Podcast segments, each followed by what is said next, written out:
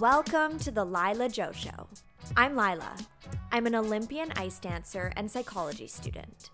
I'm also really curious about people and the fascinating stories that we all have to tell. Thank you so much for being here. And today, please welcome my guest to share their story.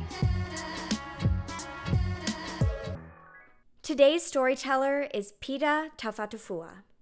You may remember Pita from the Rio 2016 Olympic opening ceremony when he marched topless and coconut oiled as Tonga's flag bearer. He went viral.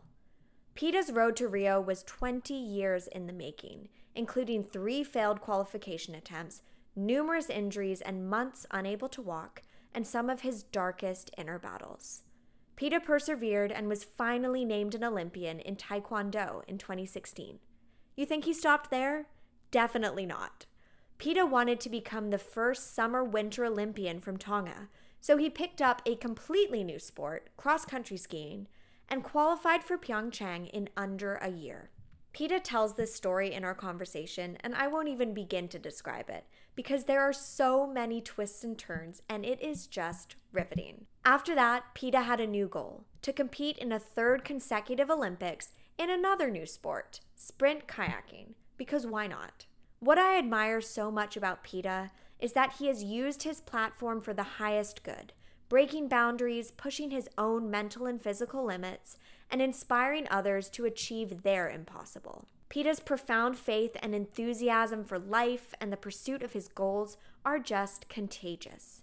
You are going to leave this episode with the biggest smile on your face and with such a drive to go after what you previously thought you could not. So today, please welcome to the Lila Joe Show, Pita Taufatofua. Pita, welcome to the show. Thank you for having me. It's a it's an honor. I've been looking forward to this, looking forward to it all week. I'm a little bit nervous as well because I haven't been on your show before. I know. No need to be nervous though because my interviews are structured like workouts.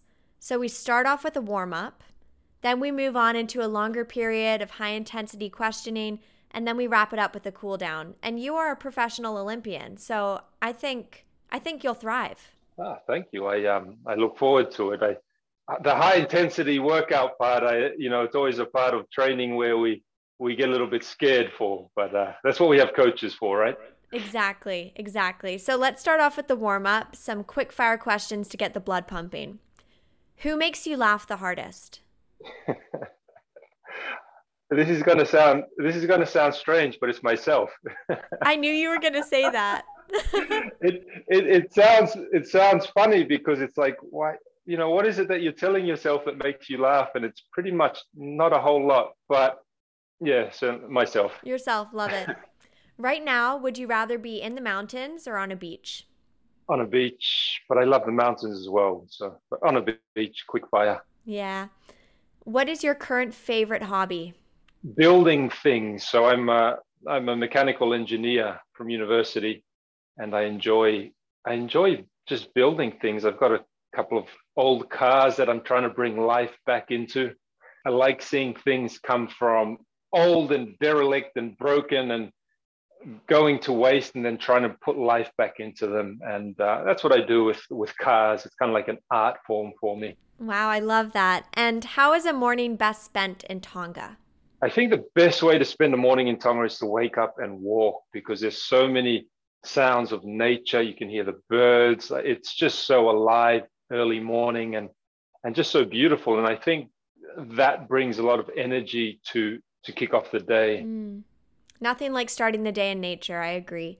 And then, last question of the warm up What is life's simplest pleasure? That, that's such a, there's so much depth to that question, right? Life, life's simplest pleasure to me would have to be somewhere between family and, and nature, just being around family and regrounding. And then from there everything else uh, everything else flows. Mm, agreed agreed. So are you warm Pita are you ready to work out? I'm sweating already. Me too. we're in it together. We're in it together okay so you just said it perfectly about the value of family and you said that the greatest gift that you were given growing up in tonga was family if there was a photo of you and your siblings to best encapsulate your childhood, what would it be? I think most it, it'd probably be a lack of photos. That we were so busy being kids, and we couldn't really afford cameras back, you know, back in those days. Not everyone had a, had a telephone, so I think it's probably just not even having photos. You know, we were living so much that we were actually out there living. We didn't have time to stop and and and get the selfie of it, but not that we could anyway. That's such a great answer. I really I haven't heard that one before. I love it. And you are one of seven children and grew up in a one bedroom house with little electricity and no hot water. And while you didn't have a lot, you certainly appreciated everything that you did have. So, how did growing up in Tonga teach you gratefulness? When you grow up with nothing from a material perspective, you get so much joy just from the smallest getting the smallest material thing so you know we would try to make absolutely everything last so a broken pen i remember as a kid i back then we had the little whiteout where you can shake it and there's a little metal ball so i'd have a little whiteout and then i'd take out the little metal ball inside the whiteout and I'd hit it down and I'd turn that into a uh, into a fishing sinker. You know, we, we try to make everything kind of last and have a have a second purpose. And I guess growing up on a farm as well, that was one of the things that you do is you problem solve. And when you don't have all the tools, you've got to make tools. When you don't have creature comforts, I, I remember our, our car that we had for many years. It was this big old van.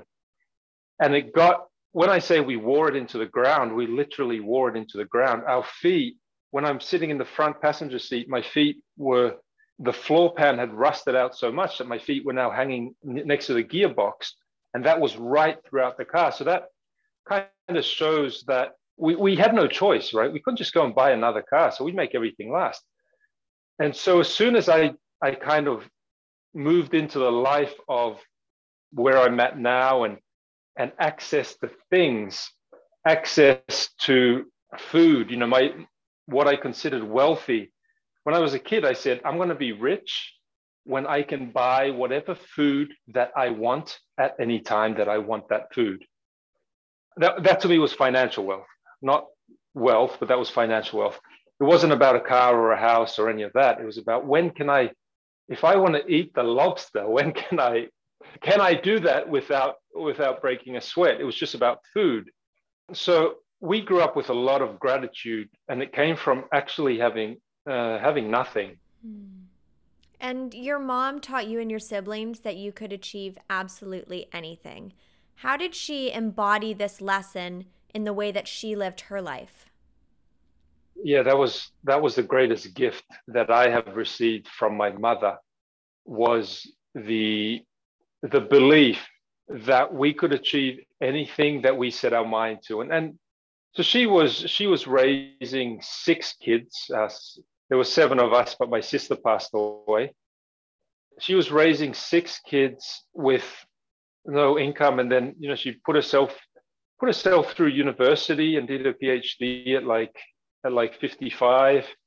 It's all relative. When when someone achieves something, I look at what they're going through at that exa- at that time in their life and then if they're a single person with a lot of money and, and, and no stress it's probably a little bit easier to achieve certain things you're raising six kids at the time with um, you know no financial assets and just a struggle and putting yourself through university and then you become you know then she became a, a doctor you know not easy so I, I take my hat off to her and I know what she went through to uh, to be able to give us the life that we that we deserved. Right? There was there was never a case with her of you can't achieve it, and I think that's something that I really want to get across and help youth with. Is maybe some of them didn't have the mother who believed in them. So that's a gift I'd like to share with people because that was that was given to me, and I think I I honestly believe that I have the wealthiest upbringing just because of my family and, and, and my parents. And your dad is also an amazing man. And he, you said that he taught you humility and that he stopped you from becoming Icarus flying too close to the sun. How did he do that? He, he does it every day. He, he does, does. He's still, he's still to this day. Icarus, Icarus's wings got a little bit bigger when he walked at that first Olympics in 2016. So, uh, so uh, my father had to. Well, actually, my family does that. They ground me, and for my father, we were never. They never used the words "you are a pretty child," "you are a handsome child," "you are a beautiful child." They used the words "you are a good person." And if if for whatever reason they mixed in beauty, right, uh, a, a, genetic lottery item, right? It, it's not something that anyone can control in any way. It would be done in, in a in a humorous way. So we grew up. It, wasn't wasn't that anyone believed that they were ugly or pretty. It just wasn't even a thing. It, it, it didn't factor into our into our mindset. Our father taught us that your value is based on how you help other people, what you do for your family, what you do for people who aren't given the same strength that you're given. I've been blessed with strength. I'm not going to, I can't deny this, right? I've been blessed with mental strength, physical strength. But what's it all for, right? And my father said it's humility is about what you do with what you have to help others. And that's where your value lies. And this lesson, it's something that you really stayed true to early on because you worked with homeless kids for 15 years at Brisbane Youth Service who inspired you in your darkest days. So, how did these kids shape your vision for what was possible for you in your life? It's quite funny because I, I landed in youth work. I was never going to be a youth worker.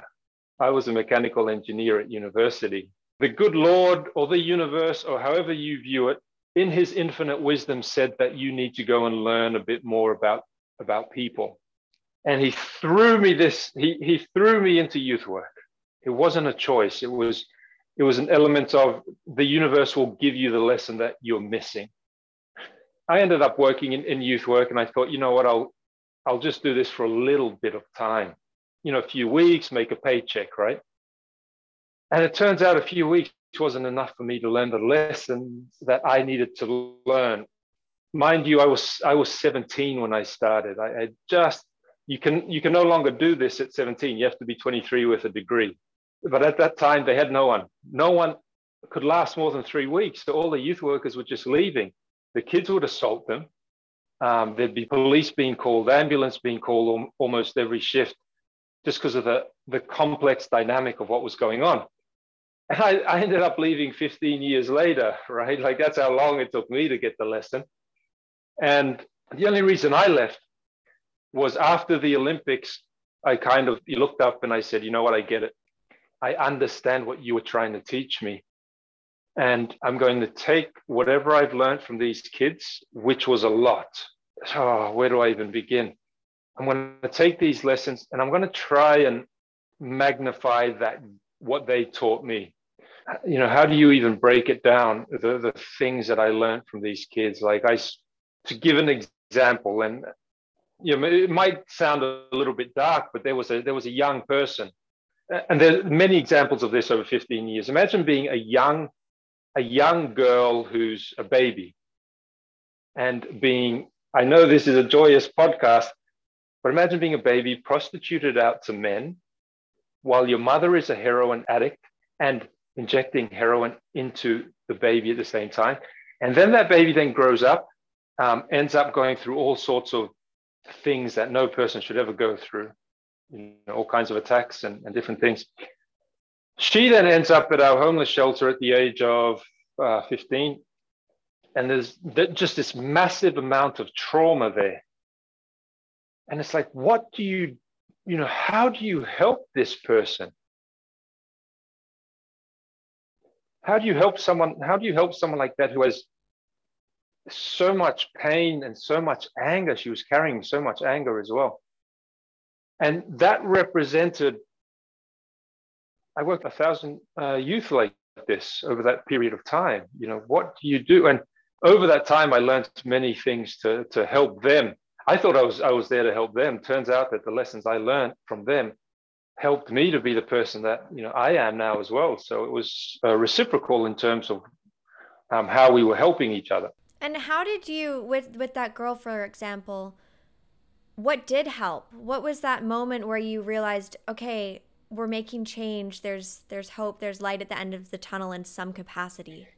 Uh, the, the, so the first thing I needed to do was so she had a negative association with men, just because of what happened to her as she was growing up, and it was difficult because I was a male uh, youth worker at the time, and my mindset was, you know, I'd read her report, I'd kind of seen her behaviors, and it's very hard to discuss and try and help them when they're not open to discussing.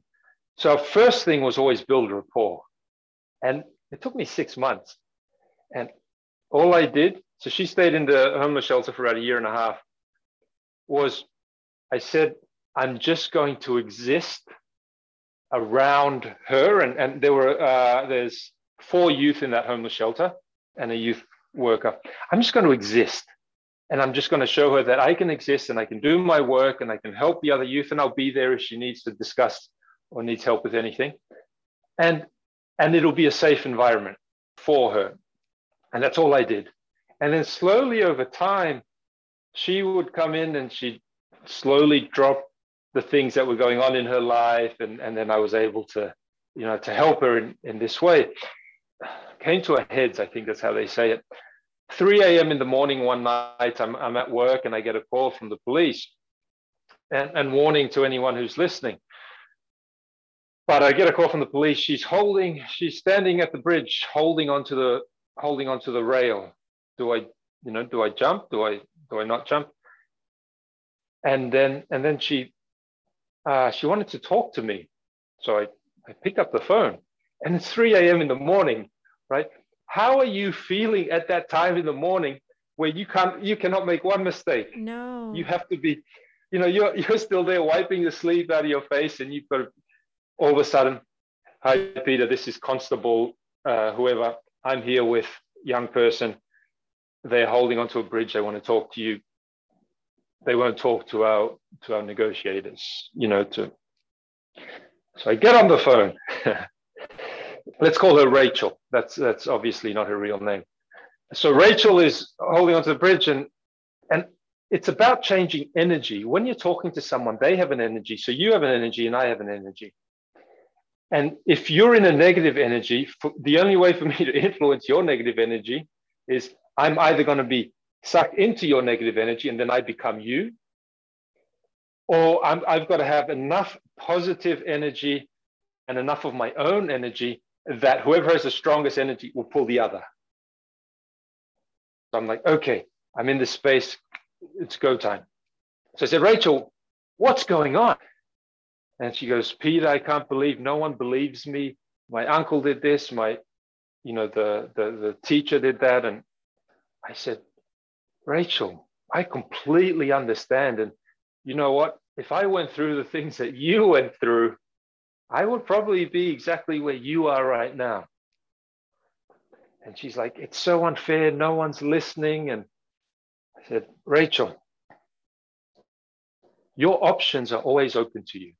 I, I'm not going to take away any of your options. Because in my head, I knew that her options had been taken away from her in, in life. People had taken her ability to, to make her own choices. They had taken something from her. I said, Rachel, you're the captain of your ship. And I understand where you are right now. And, and I'm slowly dropping the energy because she's heightened. I have to slowly drop the energy, calm her heart down, talk a little bit slower, right? And then I said, the option is always open to you. And I'm not going to tell you if it's the, the worst option or the best option because it's your option. But what I will ask you right now is I'm just getting in the car. I'm going to head across there. I'm heading across there now. And let's go get some pancakes. Let's go get some coffee. I know a place that's open at 3 a.m. in the morning. We'll go get some pancakes and some coffee and, and let's talk about all this stuff that's happened to you and you know, I want to hear more about it. And, and I, I'm not going to pretend that I completely understand what you're going through, but I just want to hear more about it. and I just spoke to her the whole time. And I shouldn't, I shouldn't have been on the phone, right? You're not meant to be on the phone while you're driving, but it's more important things in life when it, when it comes to someone in that position. So I went and I and the police let me through the barricade, and I went and I spoke to her. And as I walk up to her, I'm, I'm giving her the world's biggest smile, knowing very well that you know things could go one way or another. Hey, Rachel, I, see it's a little bit tough at the moment. Let's go grab those pancakes. I'm, I'm thinking strawberry pancakes. We'll get some Nutella. We'll get some bananas. And then I just, with my hand, I just told the police just to move, move back, just to give us some, some space because there's already a, a negative correlation between her and authority figures. I reached out and I helped her off the uh, helped her off the bridge, and we went and got pancakes. She went off and ended up working in a youth shelter over in Laos getting messages from her that she had never been in a place where she felt safe her whole life. So when I look at a lot of problems that people are going through now, I always ask myself, firstly, are they safe? Do they feel safe in the environment that they're in? And then we go into the other work. Mm, wow. What a story. Thank you for sharing that, Pita. There's so many so many lessons in there and just knowing that you are the captain of your ship. I think that's a beautiful lesson and, and it applies to every single human listening. And then also just the value of wanting to be understood and listened to and to feel safe. Those are human needs. Those are human needs. A hundred percent. And, and, and it's, it's certainly magnified when those things have been taken away from a young age. You're listening to The Lila Joe Show. We have to talk about the Olympic Road so the Olympic dream was born after the Atlanta Olympics in 1996 when Tonga welcomed home their first athlete to win an Olympic medal, a silver in boxing, by Paea Wolfgram. And you and your classmates lined the streets to welcome him, and you had the sign for the letter P for Paea. And as he drove past, he waved, and in that moment, you knew that you would be an Olympian. So, from that moment, as you left the parade, what was different within you? A, seed had been planted, and I was unable to shake this this seed. I, I felt like I was a little bit of barren soil. I, I wasn't ready for this for this seed, and and I wasn't ready because I wasn't an athlete. I thought I was an athlete, but I was I literally was the smallest kid in my grade.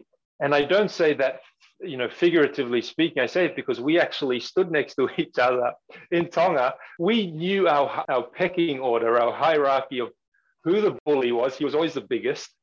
Then there was a little, the group who would challenge, challenge the bully. I wasn't even close, right? I was physically uh, small and, and I knew exactly where I was, but something inside me, something inside me, it, it changed and I just couldn't shake it. I, I not that I wanted to shake it, but it just stuck with me. It was you are one day going to be an Olympian.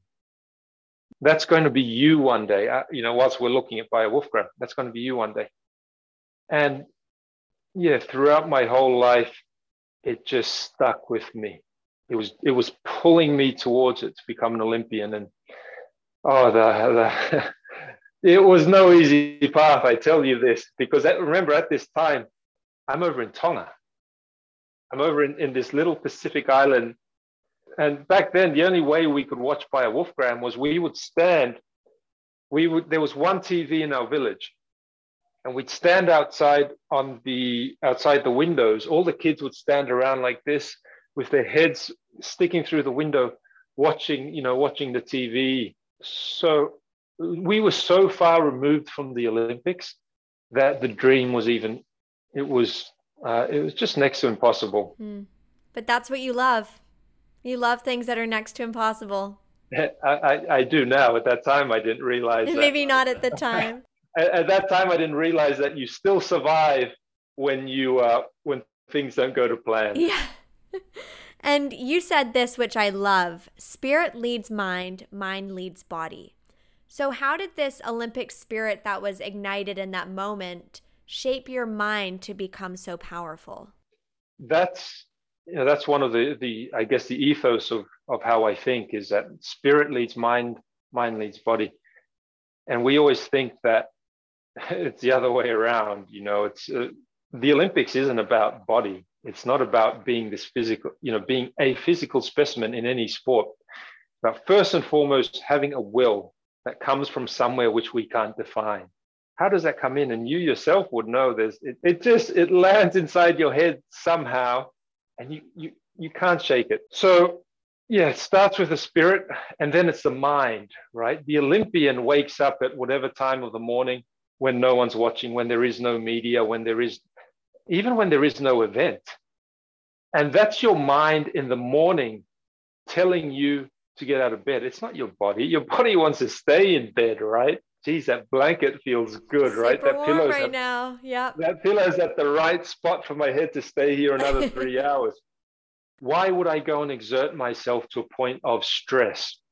So the spirit dictates to the mind where it is that we where is our ultimate purpose? And that's probably why I have a theory that no level of depression or anxiety or sadness is ever cured by sitting on a couch, right? The answer doesn't land on your lap in nothingness. The answer lands within you in doing. When you engage with life is when those when that goodness comes to you.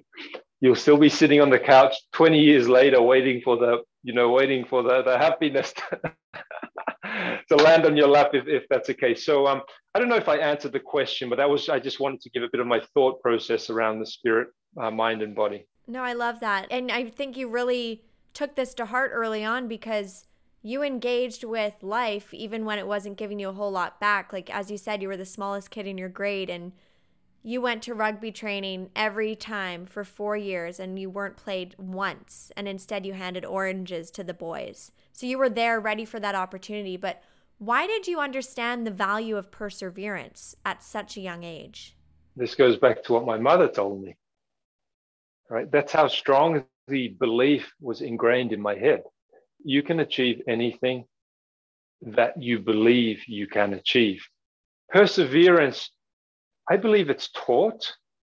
I don't believe that it's ingrained. I mean, if you can fail at something, yet you find you're still in a safe place after that failure, you have a much higher threshold for perseverance to then go forward and try again. I think where a lot of people fall down is they'll fail at something, which, uh, you know, as you would know, is part of the, the, the steps. It's you cannot become an Olympian. It's a gift, right? Yeah. You, you don't become an Olympian without failing many times at many things. But if you're in a safe place, or for the parents out there who have kids, the idea of, of giving a safe environment to fail and try and fail and try and fail and try and see how we're slowly moving up through the failures, that allows people to keep on going. But if someone fails at something, then all of a sudden they get smacked down with, oh, don't do that. We don't want to see you hurt, right? That, that's kind of like a passive aggressive way of, of saying you're not going to achieve it. Oh, we don't, we don't want to see you hurt. Why don't you just go and do this? But I don't want to do that because something in my heart is pulling me towards towards that. Every time I failed, I was I was in a safe place, and my parents said, "Let's try it again. Let's try it again. Let's try it again." In fact, even up to this day, I was when I went to the World Kayaking Tournament two weeks after starting kayaking, you know, a world championship. And, and, and the silly thing was, was that I went and announced it to the world on, what was it, Today Show over in New York, right? So everyone's like, oh, look, the flag bearers going to kayaking. two weeks after starting a sport, you shouldn't be at a world championship. Yeah. But I had failed so many times in my life that I just didn't care what other people thought of my failure because I knew that it was a stepping stone to, to success. But more importantly, I knew that if I go to a world championship as my first event, it can only get better from there, right? So, you, so true. You, if you're still alive after you've been thrown into the lion's den, you'll have no more fear of the lions, you're right? You're good to go. Yeah. you're you're good to go. So, I guess for people listening, if I'm to if I'm to give them something, listen to the coach inside you that says keep going more than what everyone else is saying. In fact, turn off what everyone else is saying. Lila, after that event, my brother calls me from, he's over in London. He, he calls me up and he goes, Oh, that was a little bit embarrassing. I was like, Well, for those who don't know, I end up at the starting line. I'll just quickly go through that. I end up at the starting line. I'm at the world championship. I'm with the world champion. My he's alongside, and then my boat starts drifting, starts drifting out of the starting block. There's a YouTube video on it, unfortunately. Check it out. Check it out. And then I went around and I had to pedal back around. Everyone's waiting for me in their starting lane. I then come back in and the exact same thing happens. I start drifting.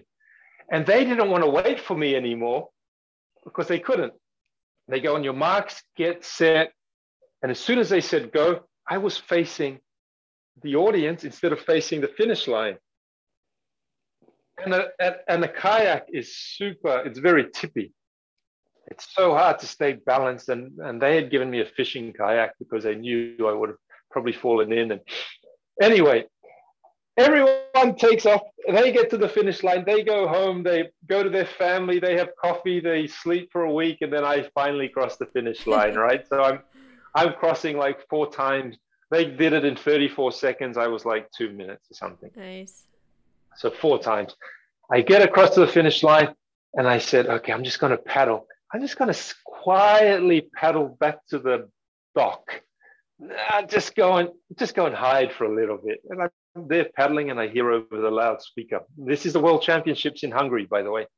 Lane eight, to lane eight to media. I was like, why would they want to interview the guy who came last? Why, what is this sadistic kind of uh, kind of leave him alone, right? yeah. I'm like, oh, okay.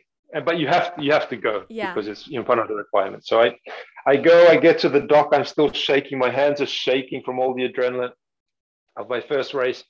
And there's a camera in my face, BBC World. Pita, you must feel devastated. Pita, that didn't go to plan. You must feel devastated. And, and I get it a lot because I get devastated a lot in terms of my, my performance.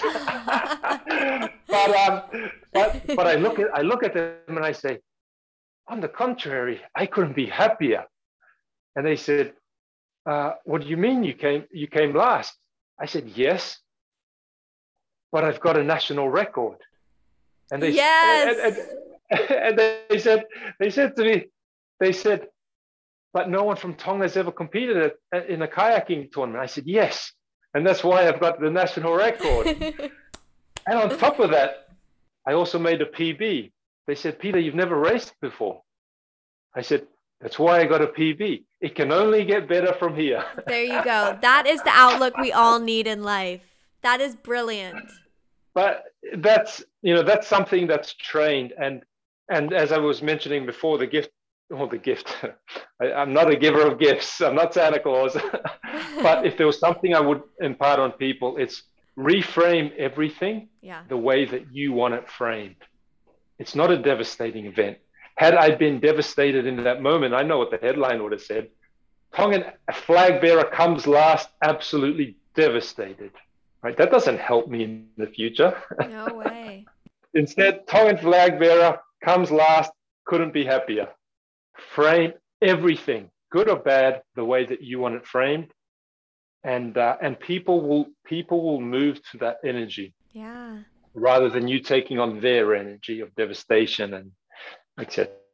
It's similar to what you were talking about with with Rachel, where you set the tone, you stand in your power and the energy that you want to put out there, and then you define your reality as a result, and also the reality of so many people around you. A hundred percent, yes. And so let's talk about the road to Rio because it was certainly an interesting one to say the least. And I'll just explain to my listeners that every four years there's one shot at the Olympics with a qualifying tournament where you need to be number one in Oceania to qualify for Tonga. And I'll just run through the signposts on this road. Your first attempt in 2004, Athens, ended before it started because you couldn't afford the trip to Thailand. 2008, you left your qualifier with a silver instead of a gold, not to mention you were in a wheelchair, unable to walk for six months. Ahead of London 2012, You went to one qualifier at the World Champs in Azerbaijan, and then there you tore your knee ligament, which is usually a six month long injury, yet you still showed up at the Oceania qualifier eight weeks later, fighting on one leg, made it all the way to the finals, but left on crutches, unable to walk for another three months. And then you punched your ticket to Rio in 2016, Papua New Guinea. And I mean, you made it. And I can't even imagine what that felt like. But how did the feeling of qualifying differ from what you had imagined in all of those years leading up to that point? It's you learn lessons along the way. I learned in you know 2004 I didn't have the funds. 2008 I was a little bit upset after that event because it was I was so certain that I was going to be an Olympian, and then I end up not being able to walk. And the reason I couldn't walk was because I fractured a bone and I sprained my ankle. So they couldn't cast the bone. They couldn't put a cast on because I still had swelling from the ankle. And so I'm, I'm, I'm now stuck in bed. And we all know that physical activity is a way to make your mood better. But when you're stuck in bed, you just missed out on your dream. You can't walk. Like it's very tough. So I went, I went into the cave then. I went into the I went into the dragons then, and I went to battle with my you know I went to battle with the dragons that were that was you know the ones that would say you're not good enough or try to say that, and I came out on top, right? I came out on top and I and you know I slayed that dragon and I said I said never again in my life am I going to be upset at anything for longer than a day. I want to give myself a day. That's that's enough. I, it took me months in 2008. I was still feeling down. I wasn't feeling so happy. Dream taken away from me, etc. How how did you slay that dragon? I had the tools. I had been working and I'd been working in, in the homeless shelters. I, I had I had learned a lot of a lot of the uh, psychological tricks, I guess. I mean, first and foremost, I had to make sure my spirit was strong. I'm a Christian, so I, I said my prayers. But God doesn't answer your prayers unless you unless you go to work as well. He doesn't say, he doesn't say, okay, you're good now. He says, you're good now if you go and make yourself good now. Right? You lead a horse to water. I said, okay. So I had I had these tools. My mother has, had always said, you can achieve anything. So when I went to when the dragon was telling me, you're never going to be an Olympian, you should just you should just go and do something else, right? And when I say dragon, what I mean is the voices inside our head that want to keep us normal and and an average and not achieve our goals but but but we'll, maybe we'll be safe right maybe we'll be able to have a nice lounge room where we can sit in and and deep in our heart we're longing for something else so i went in with the tools of every time the dragon showed its head rather than cowering to it like this is a mental exercise that i taught some of the kids in the in the homeless homelessness. And I called it the rabid, I actually called it the rabid dog. I had to change that name because it turns out people love dogs. We all love dogs. So then became the rabid wolf. Uh, but wolves are a beautiful animal, so I'm calling it the dragon these okay. days. So every time, every time it would stick its head in and say, Pita, you're not good enough. Why don't you just give up?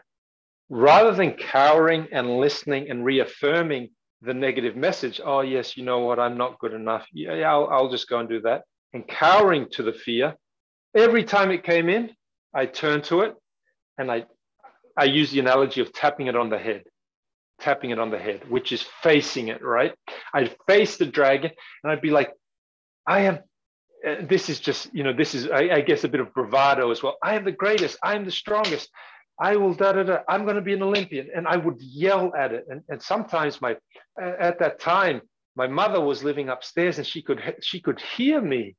I am, I am, I the I am statement, right? And then eventually it would it would be quiet because the, the dragon can't talk when you're talking loud. yeah, so you just have and to scream. You scream, and sometimes you scream in your head. And then every time it did it, every time it comes in, I wouldn't I wouldn't let it take any of my time. I wouldn't sit there in that moment. I'd go I'd go at it straight away. Anytime it came in, I'd go at it straight away. And I did that for months, laying in bed with broken foot. I just went at this dragon. And eventually his voice got quieter and quieter, and my inner voice got louder and louder and louder. And still to this day, I don't stay in that space for longer than a day. We then go on four years later, 2012, exact same thing happened to me. End up with silver. I end up on crutches because my knee, you know, as you said, it takes six months. I then fight, I make it to the final, fight in the final. I'm winning. The guy realizes I'm only using one leg and then changes everything up and then he beats me. I now have to wait another four years. Coach said, you know what? You know, maybe maybe we just have a little rest now and I'll, I'll give you your space. I said, Coach, I've already fought the dragon. You know, this is the, this is that same hour after I lost my dream again. Let's go and have a good dinner, right? Let's go and have a good. We went for dinner that night, and the guy that the guy that ended up beating me, he's there at dinner, so we all sat at the table together, and he gets he gets to go to the Olympics. I get to stay home and wait another four years, but it didn't matter. It didn't matter because I had learned the lesson. I learned the lesson that, you know, not to feel bad when these things happen, to attack that dragon when it tries to attack you, not to be subservient to it and appease it in case it burns you a little bit with its fire breath. like, no, no, no. You can burn me, but I'm not gonna. I'm not gonna sit in this corner and let you let you burn me. Go on. Four years later, 2016, nothing. You know, if it, if my own dragons can't beat me, no man is going to stand in front of me and beat me at that time. And that's the same thing that everyone watching and listening has. We all have our dragons. We all have the things inside us which are trying to keep us from something. When you beat them, nothing in this world can, can beat you. Nothing will take you down mentally. Nothing will make you feel, you know, one day, one day my family members will pass away. That's okay. God's plan. One day I'll pass away. That's okay. God's plan. One day one of us will get sick. That's okay you know that's that's how life happens and when you remove all the fear of all of this stuff all of a sudden the bbc camera in your face saying you, you must feel devastated is like that's like a walk in the park right? Yeah. That's going to help so many people. Thank you for sharing that tool. It's so empowering to know that it's up to you and it's all about the volume of your inner voice and what you decide to tell yourself. When people realize the answers that they seek are all within them, they don't have to wait for happiness. I, I get the question all the time, Lila. I get this question, Pita, I'm just trying to find myself. Can you help me find myself? I say, You're not lost. You're not lost. You've told yourself so many times that you're lost and that you need to find yourself. But I'm telling you now, you're not lost. The answers to your happiness are already inside you. Stop trying to find yourself. Create the self that you want to be. Life has created you a certain way. Life has created all of us with through experiences, good and bad, and a little bit of genetics. There's a little bit of genetics in there as well, has created the person that you are. Is that the person that you wanted to be? That's a byproduct of what life has. You're not lost. Sometimes we want to be lost it's easier to blame something else, isn't it? Sometimes it's, I don't want to feel bad about myself. How about I say it's because of this condition? How about I say it's because of my parent or, or this person or my ex or my financial situation, right? It's easier to blame someone else. Face your dragon. Yes. and then everything else is easy. You're listening to The Lila Joe Show. So, we do have to talk about the opening ceremonies. Unfortunately, I'm sure every interview has included this, but it's a night that changed your life forever and and gave you this wonderful platform to share everything that you're sharing from this conversation to all the other ones you're having.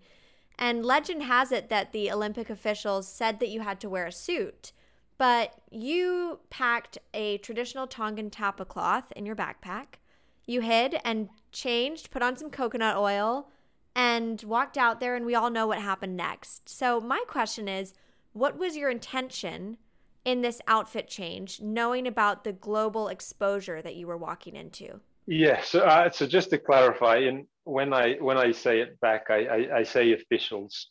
I don't I don't really say Olympic. I, I say officials because I don't want to kind of pinpoint the exact people because now we're all everyone's all friends now, right? Yeah. So let's clarify. But, um, Let, let's let's just say official. My my thought process was, I wanted to represent culture of hundreds and hundreds of years, not culture that had been dictated to us since the 1920s or 1930s, whereby we have to wear a suit and a tie. And, and I enjoy wearing a suit and a tie in its moment, right? Where, where I should be wearing a suit and tie. But if I'm about to carry a flag of a country in an international arena, I want to represent what that country has been, the history of that country. And to me, it wasn't that big a deal. We dress up like that for traditional events. We cover ourselves in oil. We cover. We wear a, a tapa or a ta'ovala or, a, or different different items and cover ourselves in oil. So it wasn't a big deal. I thought everyone's been to the Pacific, right, or somewhere in the Pacific. Turns out that's not the case. Turns out uh, people saw that, and it was uh, it was a it was a big deal for I guess the media you know ran with it and and enjoyed it. At, at that time, I didn't understand. I didn't know. So I didn't even have a Twitter account. Right. I, social media was just kind of like a a way to talk to friends. They, it wasn't about like, like fame. Fame doesn't mean any. Honestly, fame means nothing to me other than a platform to reach more people. What it was was about a statement of of native cultures, if that makes sense. Of let let us native cultures, original cultures, have our have our say. Let us be seen um, as being people, rather than us just always trying to follow, right? Always trying to follow some sort of central. This is how you should look. And so, yes, I walked out, and uh, yeah, rest is history, right? rest is history. No, I, I so understand that. And for anyone who doesn't know, Pita went viral with his opening ceremony moment. And you said that you were 100% not prepared for what was coming your way. And if you could go back and relive those two weeks, you would have done everything different. So, what is something that you did that you shouldn't have done?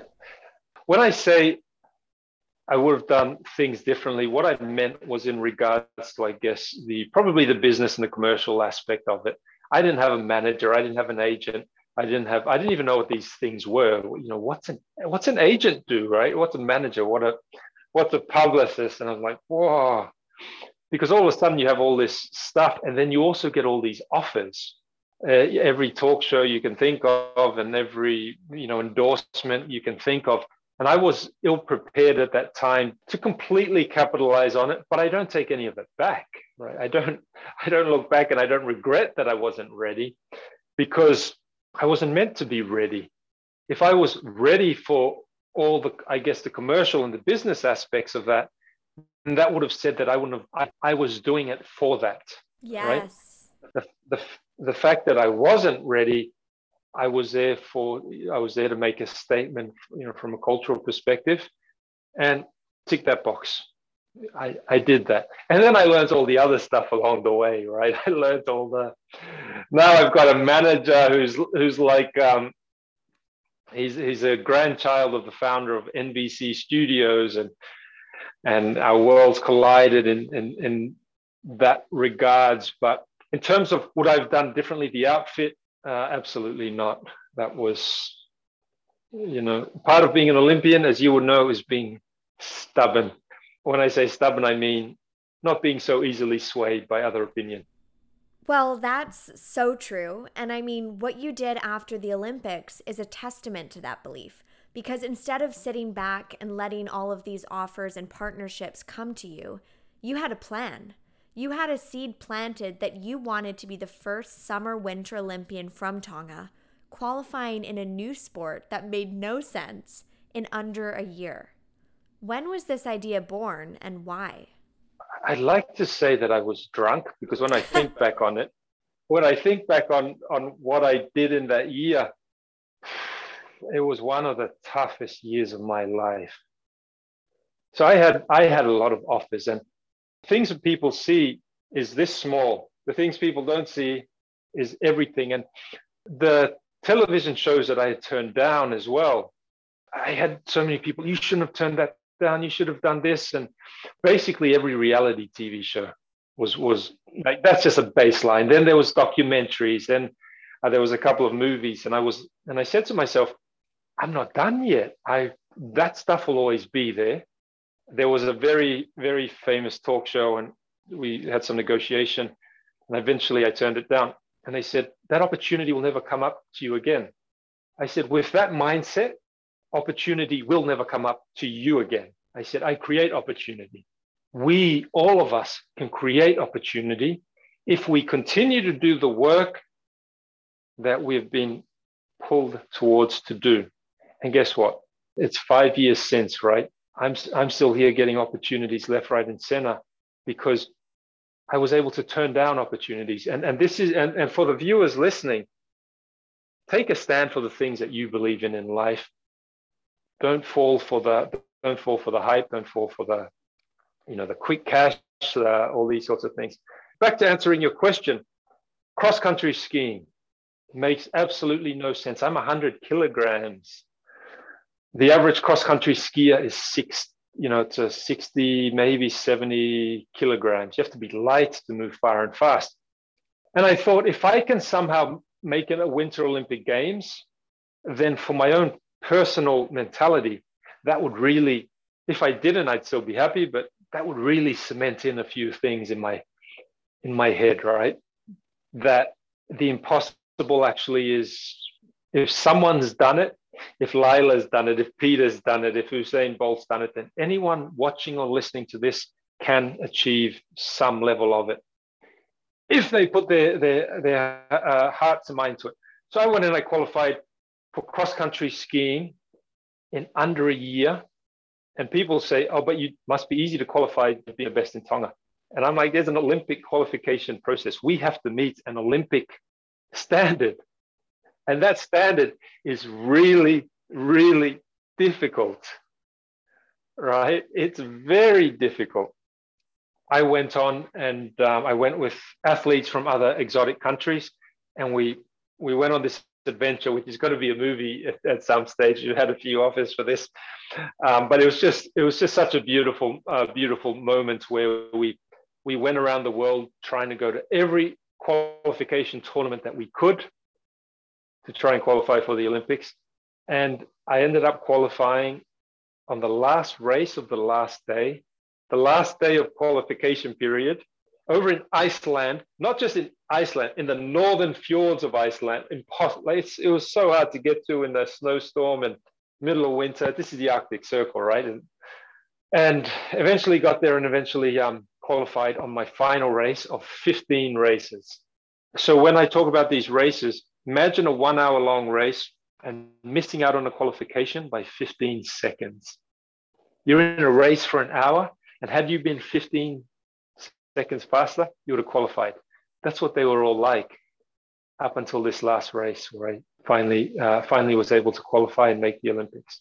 So this story, I'm so happy that it's going to be a movie because it is absolutely riveting and, and unbelievable and just doing my research and telling my entire family and anyone that would listen about this story, they were all just gobsmacked. So if you could humor me, could we go to the Istanbul airport after the plane door was closed. so you just taken your eight hour taxi ride, plane doors close. That's your one shot to get to the last race. I was there with um, Yona from Chile and, and Herman from Mexico. And we were actually we were actually in Armenia at the time we said, okay, which country are we going to go to? Which race is going to be better suited towards, um, you know, which course is going to be a little better suited? So we chose Armenia. That was the wrong choice. One of the second worst race of my life. I get to Armenia. We had come from a low country in terms of elevation. Get to Armenia, it's like 2,800 meters above sea level, and raced the same day you know, that we arrived. And I tanked, my lungs just went out. And I got across the finish line. I, I wasn't even close to qualifying. And Yona comes up to me and he goes, Oh, bad race. You should have gone to Croatia. Right? The Croatia race was a shorter race. and I'm I, I was better built for the you know short Short quick bursts. finish. Yeah. short burst. 100 kilograms around a 15 kilometer track, never good. and I'm laying there up in the mountains of Armenia, feeling like absolute crap. And he comes up to me and he says, You should have gone to Croatia. And, and in my head, it goes tick, tick, tick, tick, tick. Croatia. When's Croatia? Tomorrow morning. We had chosen one or the other. So I was like, okay, I need to go to Croatia. We're in Armenia. I then find out that the only flights to Croatia are from Turkey. Turns out the Turkey Armenia border has been shut since the 90s. So I'm finding all this stuff up. I got to be in Croatia in the morning. Guys, help, help me, help me get to Croatia. And so there, we're calling every airline that you can think of. Herman's on the phone constantly. We're asking people. They said there's no flight out of Armenia. You have to actually get to Georgia. I said, How am I going to get to Georgia? It's six o'clock at night. I got to be at a race at seven in the morning. If you can get to Georgia, you get there's a flight at this time. Then you fly out to Istanbul and then to Croatia. I said, Guys, can you make sure that there's a, a taxi waiting in Croatia? I then call a taxi and take an eight hour, eight hour ride through Armenia to Georgia, get straight on a flight. I, I land in Istanbul. I'm running, you know, I'm about to miss this flight. I'm running. I run through the security. My mindset was a little bit crazy at this time. Just get, just get there. Running through security. Everyone's swearing at me because they're all lining up. And I'm just like, gotta go. They're all like swearing. The security's like, no, no, no. And I was like, sir, sir, sir, right. And I just kept going. I then get to the to the gate. I get to the gate and I look up at the clock as I'm running. I'm like, oh no and the lady is walking up the aerobridge gate. They shut the door. And I'm there pressing all the buttons on the. Oh, I'm, I'm now a security threat, right? Because I'm pressing all the buttons to open the door to, to get onto the airplane. I, I, didn't, I didn't know the code. I was just a little bit crazy at that time that I was. I thought I could guess. And, and the lady comes up and she goes, Sir, you cannot get on this plane. I said, I got to get on this plane. It's my last chance to be an Olympian. He said, Sir, once the, once the door's shut, international protocol, can't get on the plane. I go and I sit there at the airport in Istanbul, and there's actually a photo I put up because I was now stuck at Istanbul with no money because I'd used every dollar I had to go to 15 races in how many countries. I go, guys, stuck at Istanbul, gave it everything. My brother sends me a text message. I've got some air points. I said, Croatia was my last chance. He goes, I got some air points. And then he gets me over to uh, the Croatia one. I then end up going to Iceland and I land there and there's a there's a storm. Yes. So it was oh uh, the, the storm in itself is another story, but yeah, it was I, I don't even know how I how I got there. So, after three avalanches get in the way and it takes you three days to drive there, and you can see max two meters ahead of you because of the snow. You hike and end up at the track to realize that the snow is soft, but you have one pair of skis suited for icy conditions. Yes. So I just really want to highlight this moment with the driver of the snowplow because this changed your qualification fate.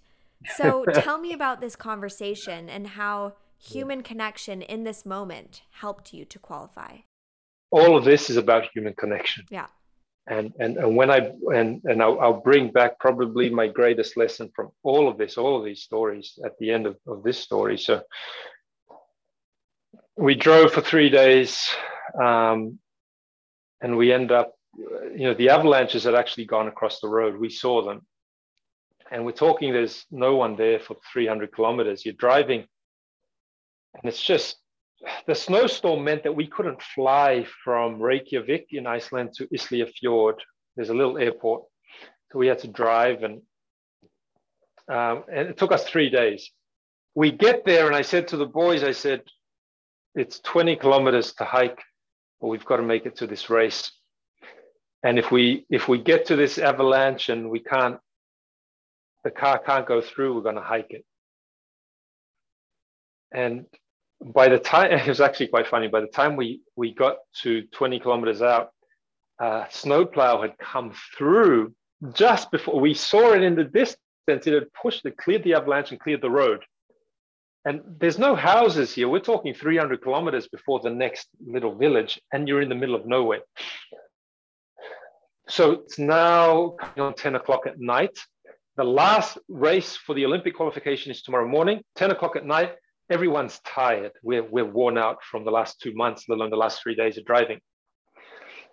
And uh, we go, we've got to go and run the track. I have one pair of skis. The ski companies, even though I'm already an athlete, they look down on uh, us exotics, right? I don't want to go into names, but oh, some of the some of the messages that we received, uh, we don't want him in our skis because they, you know, they they knew I'm new to skiing. They they don't want to be seen, and I, and I tend to get a bit of the a bit of the media coverage. They don't they don't want their skis to be seen in, in the coming last or second last or third last. They want their skis seen in the top guys, right? So I had one pair of skis for ice. We get there 10 o'clock at night we have to run the track. I, I, get out and the snow is soft from the snowstorm. And I went, oh no, these skis are only good for ice. It's still so soft.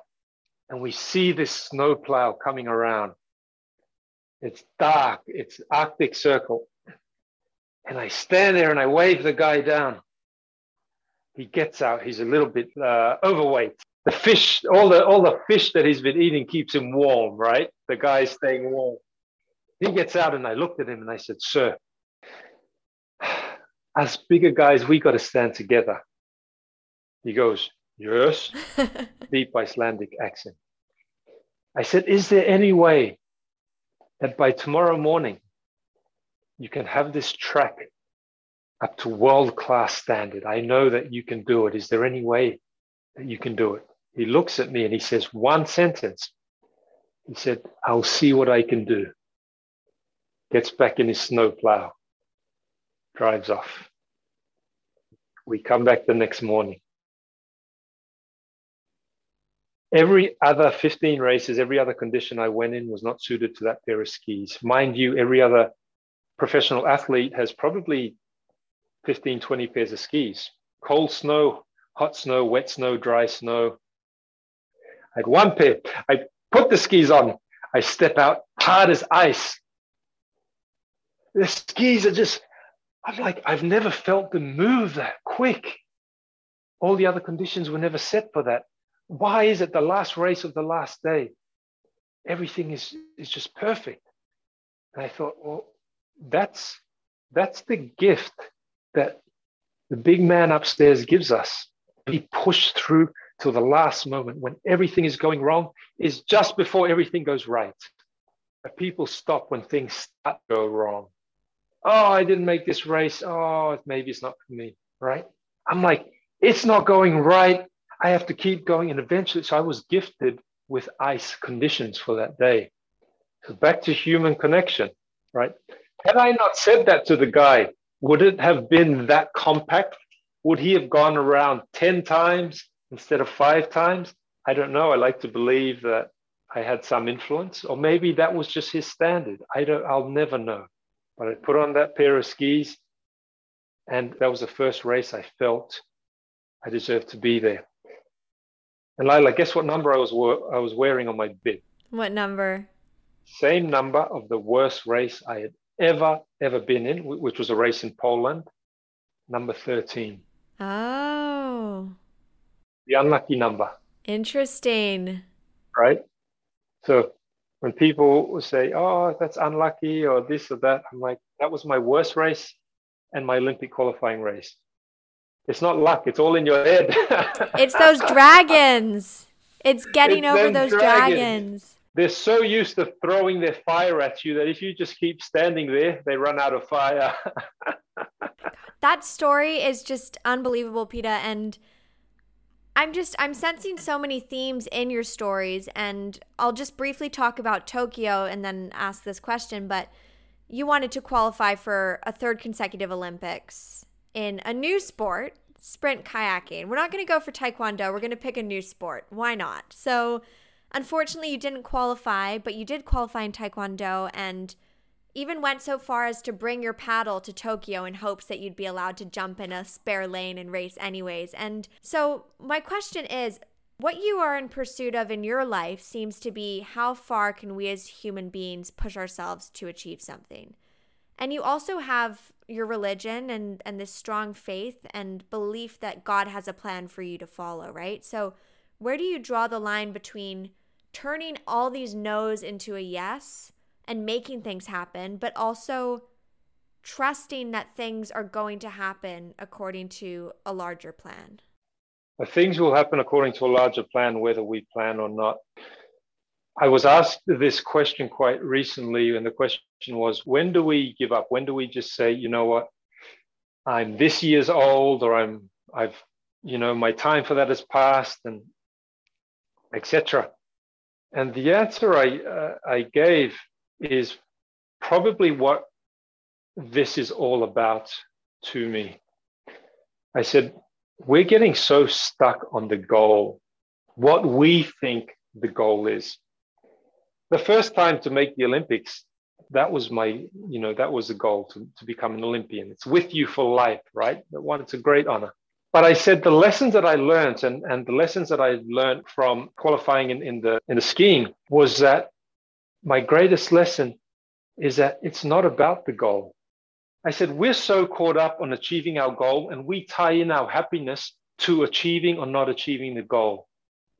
But what if what if our plan isn't exactly the master plan, right? Do we then say we're not going to be happy for the rest of our life because we didn't achieve that goal? No. I wrote in my book, for those who have read my book or not read my book, The Motivation Station, I'll, I'll go straight to the last paragraph, right? I'll save you $10 at Amazon. but still read the book. Still read the book. You know, it's I, I'd rather people get the information. And and I said, I, my whole life I thought that the goal was about achieving something. What I learned was that the person that we become in trying to achieve the goal, the experiences that we share, Iceland and adventure and, and snowstorms, and the people that we meet. I now have brothers for life and, and family for life through this Olympic journey. These to me are the true goals because they, they're with us for life, our experiences, the person that we become. My happiness is no longer tied to whether I won or I lost, or I got a medal or I didn't get a medal, or I qualified or I didn't qualify. My happiness isn't tied to that. People listening, rethink what a goal actually means to you and realize that your happiness isn't tied to your achievement or non-achievement of it. Such a great lesson. And another goal was Beijing, which unfortunately did not happen. It would have been great to see you there at my first Olympics, but hopefully in Milan. But you wrote on Instagram, you announced that you would not be competing, and you wrote, Right now, I have another task that calls me. I must answer. But make no mistake, my sword is sharp and my mind is ready. I am just getting started. We have something up our sleeve an idea, a feat, a dream. It lives next to the impossible, a place that excites me. What is it? I won't say what it is exactly. What I will say is that it involves uh, it involves the Olympics. Every okay. time is a, every time is a step further, trying to push myself to a new level. I will say that I've never medaled at an Olympics and that's still a goal, right? I, you know, I'm still I'm still pushing, but most certainly it lives next to the impossible, and I say it tongue in cheek a little bit, but it's all to try and help people not be so scared of their impossible. Oh my gosh, so mysterious, but so exciting none of it means anything to me if if other people who are, who are watching or listening or following you know i guess the journey if they don't get some value from it or from my constant failures or the or the, or the misadventures or continually trying that's that's my prize right? I want people to slay their dragons and if my misadventures helps them get there then that's my prize. And along with this exciting feat and your your dream of having an Olympic medal, one of your biggest dreams is to create an Olympic training center for youth in Tonga yes. so that they'll have yes. free access to training. And I just think this is so wonderful and, and such a fantastic gift to give these kids. And if you were to create a huge mural covering one of the walls in this training center to encourage the kids every day that they're in there, what words would be on that wall or what image would you put there? So one of my one of my favorite biblical verses is if you have faith the size of a mustard seed, you will say to this mountain, Move from here to there, and it will move, and nothing will be impossible for you. And what that means is, is that you don't need to have everything in life. All you need is faith, the size of a mustard seed, that you can achieve what you want to achieve. And mountains will move for the person that has this. Mm. Do you have to foster that faith? First of all, you have to believe it. It's easy for me to qualify for an Olympics now because I have so much belief that it can be done, not because I'm actually physically better, right? Just mentally. But the person who's watching, who hasn't qualified for an Olympics, or who hasn't gotten that job, or gotten that partner, or gotten that salary, they don't have to go through the pain. All they have to do is learn from the people, learn the lesson from the people who have. Yeah. It's easier if you've, I mean, once you've gone through it, you kind of get it. It's kind of ingrained. But if you want to short circuit all of that, read nonstop. I have earphones in my in my ears probably six hours a day, listening to people on sports and on mindset and on wealth creation and on business and on philanthropy and on all these things. Right? Constant, constant learning. So foster the faith, believe that it's possible. Why do, why do I say believe it's possible? Because if anyone else has done it, you can do it. Maybe there's some physical limitations. Maybe maybe if you're 97 and you're two foot three, then you're not going to be a basketball player at the Olympics.